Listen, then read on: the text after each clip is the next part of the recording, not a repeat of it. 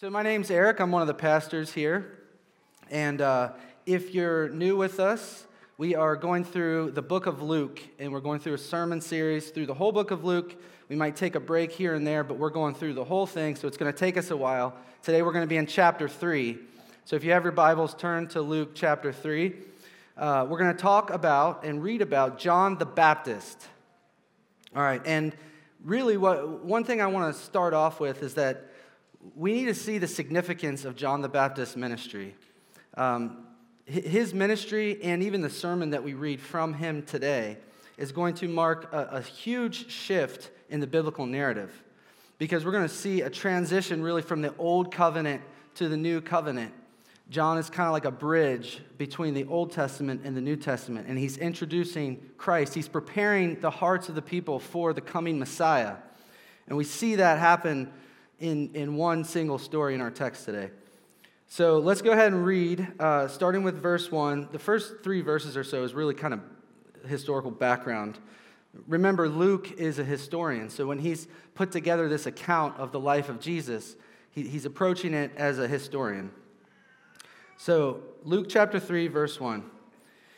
In the 15th year of the reign of Tiberius Caesar, Pontius Pilate being governor over uh, Judea, and Herod being tetrarch of Galilee, and his brother Philip, tetrarch of the region of Iturea and Trachonitis or Trachonitis, and Lysanias, tetrarch of Abilene. None of those words mean much to most of us. Um, during the priesthood of Annas and Caiaphas. So this is kind of like the background. So really, what that should mean for us, if you're, if you're a historian, you love history, you dig in and you figure out when did these people live? This is kind of like a time and date stamp for what's about to take place with John the Baptist. Um, but during this time, the word of God came to John, the son of Zechariah, in the wilderness. And he went into the region around the Jordan, all the region around the Jordan, proclaiming a baptism of repentance for the forgiveness of sins. So that's, that's what's happening. That's what we're going to read about today. He's preaching and he's baptizing. This John the Baptist. So, who is John the Baptist? Well, his name is John and he baptized people, right? Okay, well, that's the first point. no. Most scholars believe that he was about 30 years old at this point um, because of the dating of these different leaders in, in Jerusalem, in Israel. So, um, Jesus also, as you know from, I think it's chapter 1 in Luke, uh, was a cousin of John the Baptist. And John the Baptist's mom, Elizabeth, was pregnant with John while Mary was pregnant with Jesus. And so they're about the same age. We also know that Jesus, when he started his public ministry, was right around 30 years old. So John was a Jewish man, of course, from the tribe of Levi. So he was a Levite uh, there's 12 tribes of Israel. He was from the tribe of Levi. And this comes in, uh, this becomes really important later on in our story because we, we have to remember that in the Old Testament, the Levites were responsible for preparing and making sacrifices for the people of Israel. And so, more, more to come on that. Um, the last prophet uh, before John comes comes with the word of God in this story. The last prophet and prophecy was, was in Malachi, which was over 400 years prior to this event. So Malachi was, uh, Malachi was a prophet, and even in the book of Malachi, the last book of the Old Testament, we see a prophecy about John the Baptist. So I'm just going to read it real quick. Malachi 3:1 says, "Behold, I send my messenger and he will prepare a way before me. So, Malachi prophesies about John the Baptist. There's no prophecies that come through any prophets. Prophecy is just the word of God spoken through a human. We see none of that for over 400 years. It's like the intertestamental period before, uh, or between the Old and the New Testament. And then John shows up not only to fulfill one of the last prophecies, but also to continue prophesying. And so it's a pretty huge deal when people hear that somebody has a word from God now, and that's John. Um, people like to, to think about what John wore. If you've heard of John the Baptist, you probably know he, people thought he was a little crazy. Um, he wore camel's hair and a leather belt around his waist. He ate uh, locusts and wild honey. Those details are in the Bible. Um, but it, that's sort of the, the garb for a prophet. So it wasn't just totally random. Like prophets wore this kind of thing. They didn't want the focus to be on themselves. And uh, so, yeah, that was John. Now, the Jewish culture of the time, I think this is, this is going to be helpful as we go through Luke, but specifically for today as well.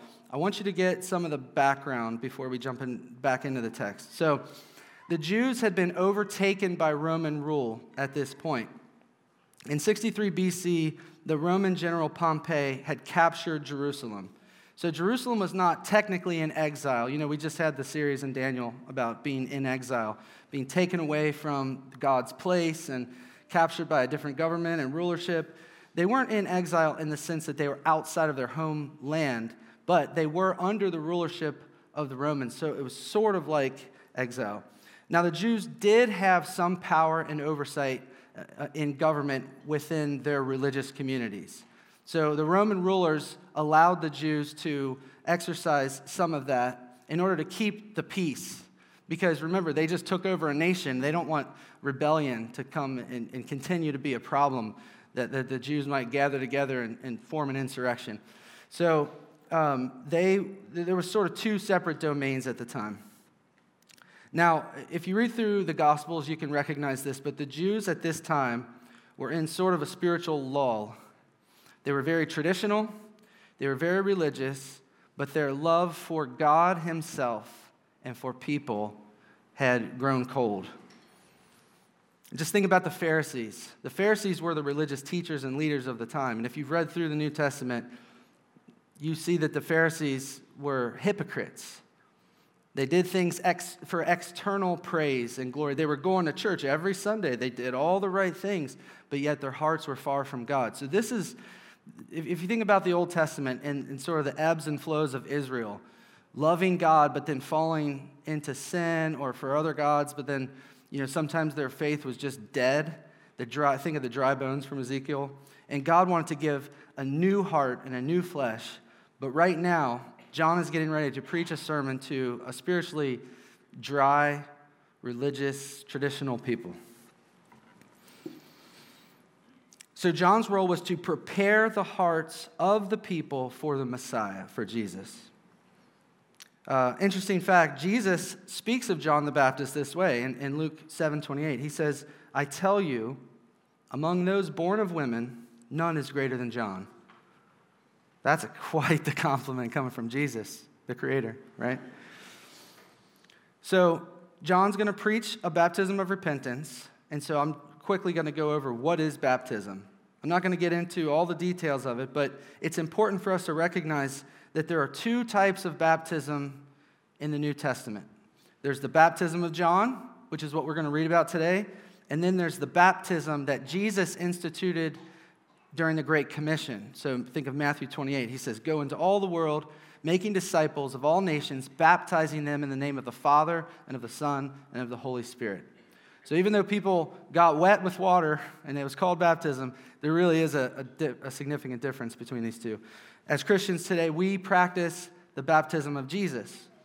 There's an interesting passage in, in uh, Acts 19 where you see both of these baptisms mentioned. And I'm just going to show you what Paul says. So Paul comes upon people and says, Hey, you know, like, have you been baptized? And they're like, Yeah, we were baptized with the baptism of John. And he's like, Oh, well, you haven't been baptized with the baptism of Jesus? And they're like, What's that? We've never heard of Holy Spirit. Actually, if you read it, it's kind of funny. So this is what John says, or this is what Paul says in the book of Acts 19. He says, John baptized with the baptism of repentance telling the people to believe in the one who was to come after, that is Jesus. And on hearing this, they were baptized in the name of the Lord Jesus. So, John's baptism of repentance was preparing people for the coming of Jesus, whereas ours is looking back on the life, death, burial, like you go in the water, and resurrection of Jesus. So we identify with the gospel and we proclaim that Christ is our Lord. That's what baptism is now for us today. So this was a short lived type of baptism. So let's continue in our text, and we're going to see in this next passage, verse 4, a prophecy from the book of Isaiah. And Luke attributes this prophecy to John the Baptist. Here we go. As it is written in the book of the words of Isaiah the prophet, the voice of one crying in the wilderness, Prepare the way of the Lord, make his paths straight. Every valley shall be filled, and every mountain and hill shall be made low, and the crooked shall become straight, and the rough places shall become level ways, and all flesh shall see the salvation of God. So, within this prophecy, you see a bunch of imagery. You see there's paths, there's valleys, low valleys, and there's high mountains and hills, and there's crooked paths, and there's rough places. These, these symbols represent the hearts of the people. Really, these symbols could represent a range of hearts for all of us today, and anybody in the world. So when, when the prophecy says that, that John would prepare people for Jesus to fill every valley. That's anyone who is humbled, anyone who is low, they will be filled up. To make every mountain and hill low. That means anybody who is prideful, anybody who is exalted, themselves, exalted themselves, will be humbled. And then he says to make crooked things straight, to make rough places level. The wicked will be changed. The Lord will change us.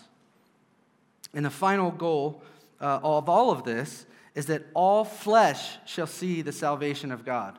So this prophecy also includes everybody Jews and Gentiles. That means Gentiles just a non Jew. So basically, everybody, all tribes, tongues, and nations will be confronted with salvation and the opportunity for salvation in Christ.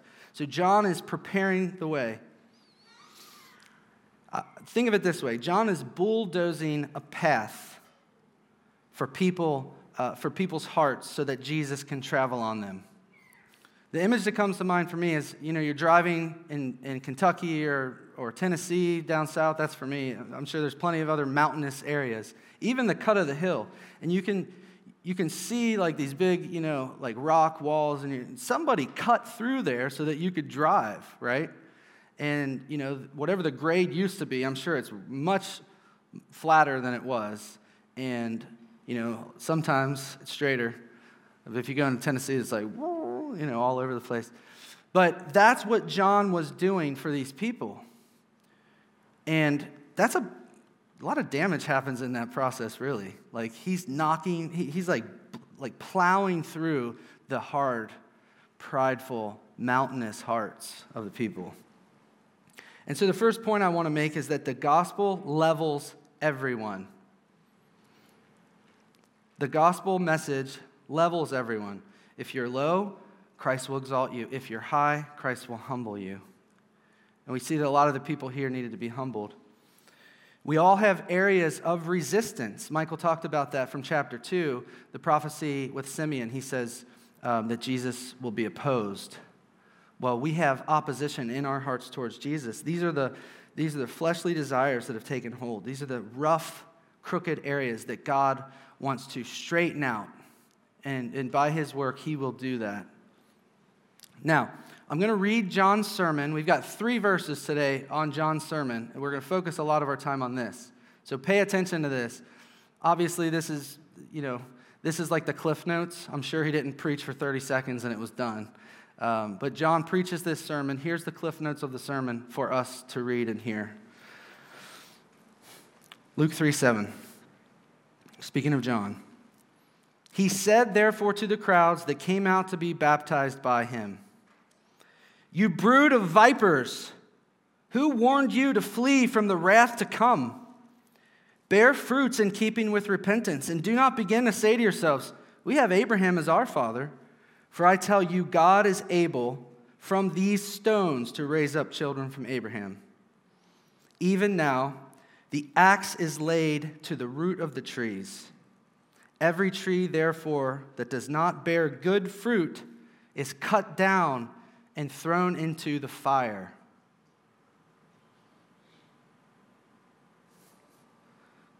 That's pretty heavy. John's fired up right now, speaking of fire. He's warning them of the wrath to come. He's saying, You have fallen asleep. You've rested on your traditions. Where's your real faith? Why is John so harsh with these people? That's the question that hits me. Like, why, is, man, whoa, like takes a turn. Because they were a proud people. Again, these, these religious Jews, they relied on their religion, their tradition, their heritage. You know, my great great great grandpa was, was Abraham. They relied on external practices of religion. They were entitled. They were presumptuous. The crowds had come in order to merely practice another ritual. He knew that's what they were doing. And so he rebukes them for it. He calls them a brood of vipers. Do you know of another snake in, in the Bible that might be uh, prominent? Satan, the great serpent. They knew, they would have known for sure that he's calling them wicked and evil and arrogant because they only cared about external righteousness. Now, we see this kind of language and this kind of tone and this kind of approach all throughout the Old and the New Testament at times. This isn't the only way that we see God's people speaking, but we see it. We see it with Jesus. We see it when Peter preaches in Acts chapter 2, the way he talks to uh, the, the people who come to be baptized and by him and by his disciples. We see Paul speaking this way. Acts 17, Paul warns people uh, about the, the day that is fixed where God will judge the world. He says, um, he says, the times of ignorance God has overlooked, but now it's time. It's time to be saved. So we see a warning. Now, this kind of language is not used by Jesus, Peter, Paul, and other disciples. They're not hard on these prideful people because they don't love them, but precisely the opposite. They know that a prideful heart needs tough love. So, God Himself really is the best example of this, which leads to my second point. God opposes the proud, but gives grace to the humble. James 4 6 uh, says those exact words God opposes the proud, but gives grace to the humble. We see it in 1 Peter, it's quoted as well. It comes from the Psalms. So, in, in ministry, I've adapted the phrase this way. I don't know who I got it from, but I've adapted this phrase this way Law to the proud, grace to the humble. The law is the tutor that leads us to Christ. So, God's law, God's standard of holiness and righteousness, is meant to be a mirror for us so that we see what we really look like which is we're, we're all sinners in need of grace. So when we see the law, it lowers us and it says, You need Christ. You need Christ. That's what the law does. But when somebody's already humbled, already convicted, then we give, we extend them grace. There's practical uh, implications about the way John is ministering to these people. When someone is humble and teachable, we give grace, but when they're hardened and prideful, uh, our words need to get a little sharper. Um, our, our tone and the way that we speak to somebody needs to match the heart disposition of our hearers. And that's a hard thing to manage.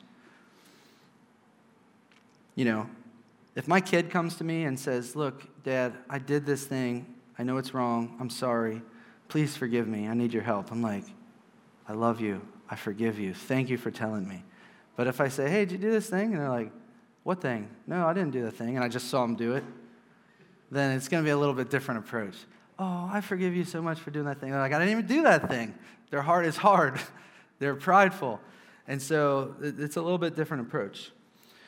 Um, maybe drastically different. Look at, so, so Jesus, we can think about Jesus and his ministry throughout the Gospels. In Luke 7, there's a, a, a prostitute who comes into uh, the dinner that, that Jesus is having with Pharisees. And she starts to wash his feet with her tears and hair. And Jesus shows her nothing but gentleness and grace. And the Pharisees get annoyed and judge Jesus, and then he turns and, and rebukes them. And he forgives her sins, tells her to go sin no more. That's the way Jesus treats this, this really evil woman. But God had been working on her heart, and she had been humbled, and she's ready for grace and forgiveness. So I'm, I'm going to read one passage unrelated to that, that Luke 7. just so you can see a little bit of the way that Jesus talks to the, the prideful, hip, hypocritical Pharisees. Luke 11, 43 through 47. Jesus says, Woe to you, Pharisees, for you love the best seat in the synagogues and greetings in the marketplaces. Woe to you, for you are like unmarked graves, and people walk over them without knowing it.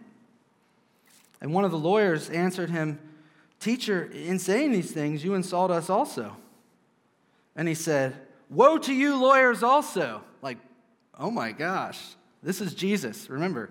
Woe to you, lawyers, also, for you load people with burdens hard to bear, but you yourselves do not touch the burdens with one of your fingers. Woe to you, for you build the tombs of the prophets whom your fathers killed. Those words are cutting. There's a time and a place for opposing the proud. God always opposes the proud, He always opposes the hypocrisy. And that's just as true within our hearts as Christians as it is of, of people who are fighting against the gospel. We need to be careful, though. Like, I'm not, we need to be careful when we use sharp, sharp words and hard tones. It must, must, must be for the good of our hearers. It must be done in humility. And we must take the log out of our own eye first so that we can see clearly to take the speck out of our brother's or sister's eye. The third thing I want you to, to take from this, this sermon from John is this God's wrath must be proclaimed. He says, Who warned you to flee from the wrath to come? He, he talks about the axe is laid at the root of the tree. Like, this is imminent. Anyone who, any tree, that's any person who does not bear good fruit, anyone who is not walking with Christ and showing fruit from their faith in God will be cut down and thrown into the fire. God's wrath is his intense anger and judgment. Romans 2 5 says it this way. Again, Paul's writing, and there's a prideful people in their midst. He says, Because of your hard and impenitent heart, you are storing up wrath for yourself on the day of wrath when God's righteous judgment will be revealed. God's wrath is central to the gospel. It's not the whole gospel, but it is a building block of the gospel. We need to grapple with it. We need to understand it. We need to sh- be shaped by it. And we need to warn people that God is a good judge and he will judge all of those who don't know him through Christ. John Piper said this. I was listening to a podcast, and he said Christians care about all suffering, especially eternal suffering. This should really shake us. The fact of God's wrath should lay us bare. It's a hard teaching. Hell is a sticking point for many people. They don't like this idea that God is a judge, that God will judge them or anybody that they love, so they deny this fact. But the reality is that the fact that God is a good judge should be comforting to us. All evil in this world will be taken care of. God will make all things right. Think of a judge who, who uh, let's say there's a you know, well known judge who's known for always letting everybody go free. like, guilty, you're free to go. I don't think that would ever happen because they would not last. God is a perfect judge. I was really convicted when studying this passage. Like, this has been a heavy last couple weeks because of all the vain thoughts that fill my head and cause me to worry, all of the things that I, I seek to distract myself with became so obviously petty. Like, what? Gas prices. Like, think about what this text is saying. Like, there's a time for us to take God's word totally seriously and just be laid bare by it I'm not saying that's every second of every day. We're just super serious all the time. But there is a time to reckon with the hard passages of Scripture.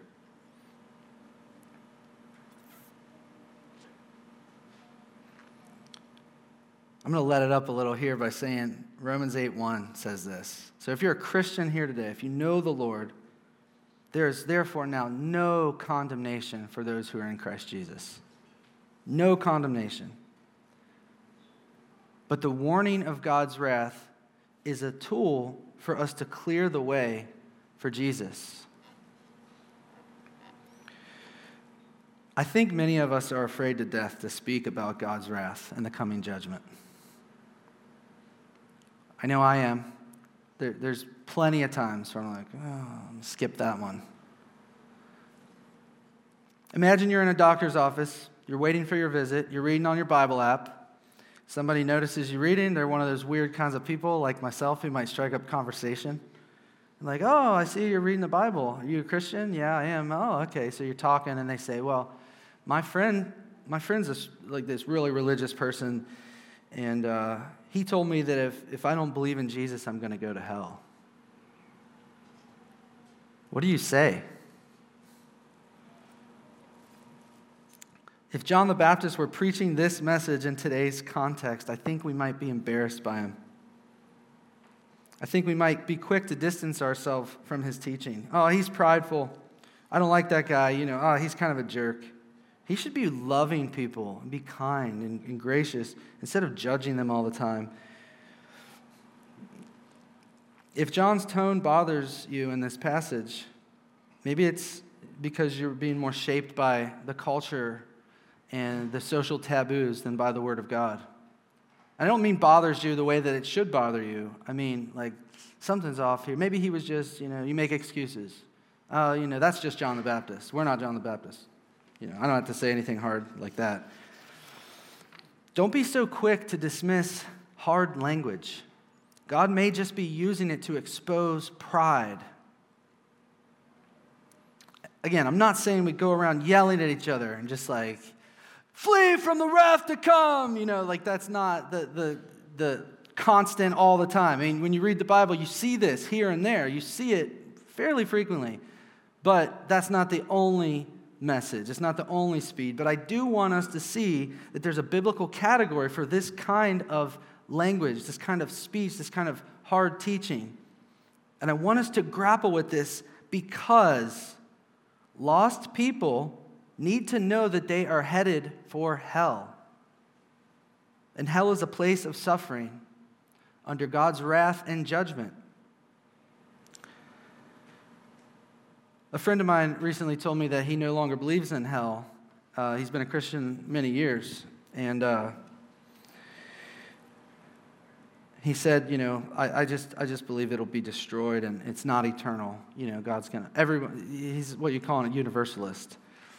And I said, well, I understand the temptation, man, but like, you can't really get that from the Bible. I mean, you really can't. And so I, I shared with him Hebrews 6, 1 through 3. And I just read this, and he went, hmm.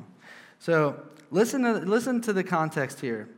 Paul, or the writer of Hebrews, most likely Paul, in my opinion, was writing about we, the need for maturity. And he says this Therefore, let us leave the elementary doctrine of Christ and go on to maturity not laying again a foundation of repentance. So now he's like, he's saying these are the elementary doctrines that we need to move on from. Not laying again a foundation of repentance from dead works or faith toward God and of instructions about washings, which is baptisms, the laying on of hands for prayer and for ordination, my note there, um, the resurrection of the dead, and eternal judgment. And this we will do if God permits. So it's like, you know, this is first grade, second grade, third grade. Let's move on. Eternal judgment is elementary school material for Christians. It's one plus one. Yet we're often afraid to talk about it, we're afraid to think about it. I think sometimes we've moved on from it. Oh, I don't want to think about that anymore. I moved on. I'm smarter than a spiritual fifth grader, so I don't need that, you know, that kind of thing. Now, we're going to go back to our passage and we're going to see how did these people respond? Luke 3, verse 10. And the crowds asked him, What then shall we do? That's impressive. It sounds like they're open. These whole crowds, what then shall we do? And he said to them, Whosoever has two tunics is to share with him who has none, and whoever has food is to do likewise. Tax collectors came also to be baptized and said to him, Teacher, what should we do? And he said to them, Collect no more than you are authorized to do. Soldiers also asked him, And what shall we do? And he said to them, Do not extort money from anyone by threats or by false accusation, and be content with your wages. It sort of surprises me. If you read through that sermon, it's just that people are just like, okay, I'm sorry. You know, there seems to be a disposition like, okay, what do I need to do? He said bear fruit and keep him with repentance. He means change some actions and be consistent with that because repentance is a change of mind and a change of heart. So I'm going to I'm going to read uh, a definition from the ESV Study Bible. The word repentance, we throw it around a lot. Sometimes we know what it means, but sometimes it can kind of be like ethereal, like, oh, repentance, you know, that's the thing. And there's a lot of misunderstanding around what this word means. And so we're oftentimes going to explain repentance and what it means. So, change one's mind. That's the most foundational definition for repentance. And then it goes on a change in a person's attitude toward God that impacts one's actions and life choices. It involves the idea of turning, that is, from one way of thinking and living to a different way. Common external signs of repentance include prayer of remorse and confession and renouncing of sin. This is in our liturgy every Sunday. We, we, we know that we are to practice repentance. It comes from a change of mind, which can only be done by God. And once your mind changes, your heart changes, then the things of the world are no longer as appealing. They start to taste gross. You're like, oh, I don't want that anymore. And then you, and then Jesus becomes more satisfying. And so this is a process. We're all in this process. None of us has perfectly mastered repentance, but we need to examine ourselves and we need to see what the Lord might be speaking to us. And so John basically applies this message to three different types of people to the crowds, the tax collector, the soldier. Of course, again, uh, he's not saying if you do this thing, then you're safe. He's not saying you're saved by works. He's saying that true faith, like the root of a tree, the root of an apple tree, will produce apples, not something else. So fruit comes from the type of tree. So, what type of tree are you? It's a good question to ask ourselves. So, this is, it's hard for me to, I, I don't know how to apply all this to every single person in here, but God does. And so, the question to all of you today is where is God calling you to repent? Imagine that you're about to get baptized by John, the baptism of repentance, and you say to John, What shall I do? What would he say?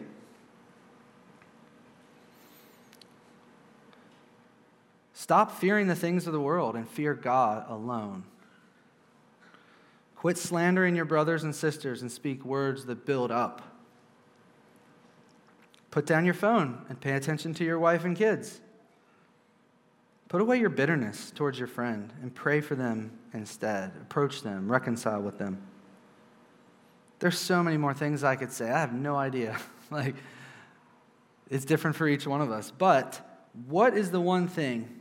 If you know what it is, then you know what to do. But what is the one thing that's holding you back from growth in Christ? Today's the day to handle it. Confess it to God, confess it to some friends who care for you. And remember the, the promise that if we confess our sins to God, He is faithful and just to forgive us of our sins and to cleanse us from all unrighteousness. 1 John 1 9. Let's continue in our text, and, and we're uh, We're going to read the rest of this passage and then I'll, I'll point out three things. So, verse 15. As the people were in expectation and were all questioning in their hearts concerning John whether he might be the Christ, John answered them all, saying, I baptize you with water, but he who is mightier than I is coming, the strap of whose sandals I am unworthy to untie. He will baptize you with the Holy Spirit and fire. Here we go again, John. His winnowing fork is in his hand to clear his threshing floor and to gather the wheat into his barn, but the chaff he will burn with unquenchable fire. Another warning. So, with many other exhortations, he preached good news to the people. But Herod the tetrarch, who had been reproved by him for Herodias, his brother's wife, and for all the evil things that Herod had done, added this to them all that he locked up John in prison. Now, when all the people were baptized, and when Jesus also had been baptized and was praying, the heavens were opened, and the Holy Spirit descended on him in bodily form, like a dove. And a voice came from heaven You are my beloved Son, with you I am well pleased. So the people thought that John was the Messiah, and he says, Nope, nowhere near it, not even worthy to untie his sandals. It's not me. And then we see a note about the tension that John had with, with King Herod. And this is interesting. John's boldness and directness and brashness, like the, the warning type of messages that John was famous for, would get him killed eventually. So later on, he would get imprisoned and then beheaded by Herod. There's a little note in here. I won't get into the detail of it, but you can dig in at some point. But Herod had stolen his brother's wife for himself, and John said, That is evil. That is wrong. And his mouth got him in trouble, and he ended up beheaded for it. And then we see the baptism of Jesus. All right, so we'll get to that. First, I want to focus on verse 18. So when you're reading through, you're reading through, you're reading through, and it says this. So, with many other exhortations, he preached good news to the people. If you're with me, maybe like, oh, uh, what's the good news? Like, this is all pretty heavy stuff, you know? John's been pretty hard, hardcore fire and brimstone up until now. So, the good news is this. My fourth and final point is that Jesus would go on to bear the wrath of God for everyone who receives him. So, this wrath that is warned of and warned of and warned of would end up being taken on by Jesus, the Son of God, for us. Now, this is pretty cool. When we look into uh, the, the Gospel of John, John chapter 1, verse 29, not to be confused with John the Baptist. So, side note, there's John the Baptist, and then there's John the Apostle. Those are the two main Johns in the New Testament. So, in, the, in John chapter 1, verse 29, we see a different account of John the Baptist. And this is what JTB says. I don't know why I said that. Um, trying to save a little time, but didn't work. John the Baptist says, Behold the Lamb of God who takes away the sin of the world. That's the good news. He's proclaiming that Jesus is the Lamb of God who will take away the sin of the world. But there's even more going on here. Remember earlier, I kind of mentioned offhand that John was a Levite? And if you know much at all, you know that in the Old Testament, God had required the Jews to make animal sacrifices in order to atone for their sin. So they were symbolically transferring the guilt of the people of Israel onto an animal, and the animal would die in their place. And in the Old Testament, the, again, the tribe of the Levites were the priests. They were responsible for making, preparing, sacrifices on behalf of Israel. So, John, when he proclaimed that Jesus was the Lamb of God who takes away the sin of the world, and then he baptizes Jesus, he's preparing the final sacrifice. Like, that's pretty crazy. Like, he's acting as a Levite. Jesus is being announced as the Lamb of God, the final sacrifice, then John baptizes him. That's, that, there's three things about John's, uh, or Jesus' baptism I wanted to show you, and that's the first one. The, the symbolic nature of John baptizing Jesus. It's crazy. It's great. Secondly, is that Jesus is baptized with a baptism of repentance. Why is that? He didn't sin. Jesus had no sin. Why would he do this? Why would he submit to that? Just like on the cross, Jesus is identifying with sinners and representing their repentance. He's saying, I'm a human. This is a baptism of repentance, not for my own. He's preparing himself to become the final sacrifice, and he's identifying with us and our sin. And then the third thing, and this is, this is fantastic this is the moment when Jesus is being inaugurated for his, his earthly ministry. Not only is he being prepared for the sacrifice that he will become for us, but he's being prepared for his earthly ministry in the presence of the Father and the Holy Spirit. So we see the Trinity show up clearly, uh, like evidently in this text. I'm not going to solve all the mysteries of the Trinity today. But if you want to study the nature of God, one God, three persons, Father, Son, Holy Spirit, this is a good place to dig in and harmonize all the different gospel accounts of this. So we end with good news. Listen, the final sacrifice for our sins was coming and now has come. Remember the axe that was laid at the root of the tree, that every tree that did not bear fruit would be cut down and thrown into the fire? Well, Jesus was axed for us. More specifically, he was hung on a cross. He bore the eternal weight of our sin on himself. This wrath that God is, that God is warning people about through John the Baptist was taken on Jesus himself for us because of his great love. He suffered, and, and he suffered physically and spiritually, as, as Jason mentioned, even in the, the liturgy, that he was separated from God. And in that moment, God's wrath was poured out on his son for us. So, as bad as our sin is, as bad as hell is, God's love is infinitely more good. God is enough. So Jesus died for our sins. That's good news. He raised from the dead.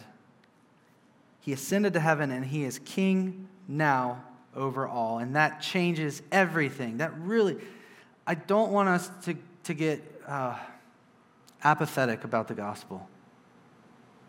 I'll be the first to admit that happens and it's not good. But this should really press us and change us.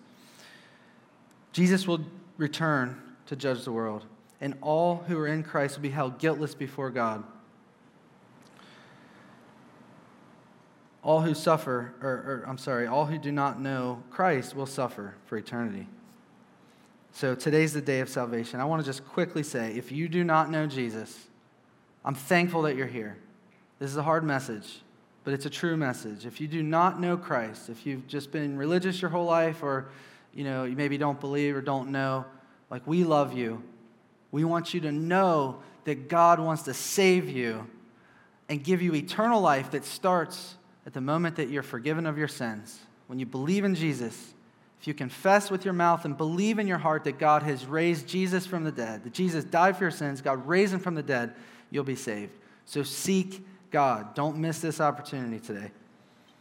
If you have any questions, I'd love to talk to you, or, or anybody who's a Christian would love to do that as well. But the good news is that God is a loving God who's saving people. Let's pray. Lord, I thank you for uh, this good news. I pray that it would shake us. Lord, the, the, the heaviness, the weightiness of your wrath, it's hard to bear sometimes. Sometimes I think it's, it's easier to not think about it, to maybe speculate on it, ways that maybe it's not as bad or hard as it, as it seems. But the truth is, is that we desperately need you today. to understand this in a way that changes us. God, let us fully receive the grace that you've offered to us. Let us be a church, a people that is marked by faith in Christ above all other things and love for people, second, above all other things. Lord, we, we, uh, we pray that you would give us the wisdom and the discernment and the boldness to warn people of the coming judgment. We can't bear, we, we can't bear the weight of doing that for every single person we walk to, or see, or whatever. So I pray that you give us, give us discernment. Give us a heart that's broken for lost people, and let us see the drastic nature, the, the, the, uh, the imminent return uh, of Christ, the imminent, Lord, none of us has another breath guaranteed for us, God. So I just I pray that we would feel that and that it would shape us and that it would make us a more loving and kind and genuine people, a more joyful people knowing that that's what you've saved us from, but yet we can we can be motivated to proclaim the good news of the gospel to everyone around us. Lord, we're dependent on you. We can't do anything good without you, but with you all things are possible. So we beg of you to, to do this work in us, and we trust you. It's in the name of Jesus we pray. Amen.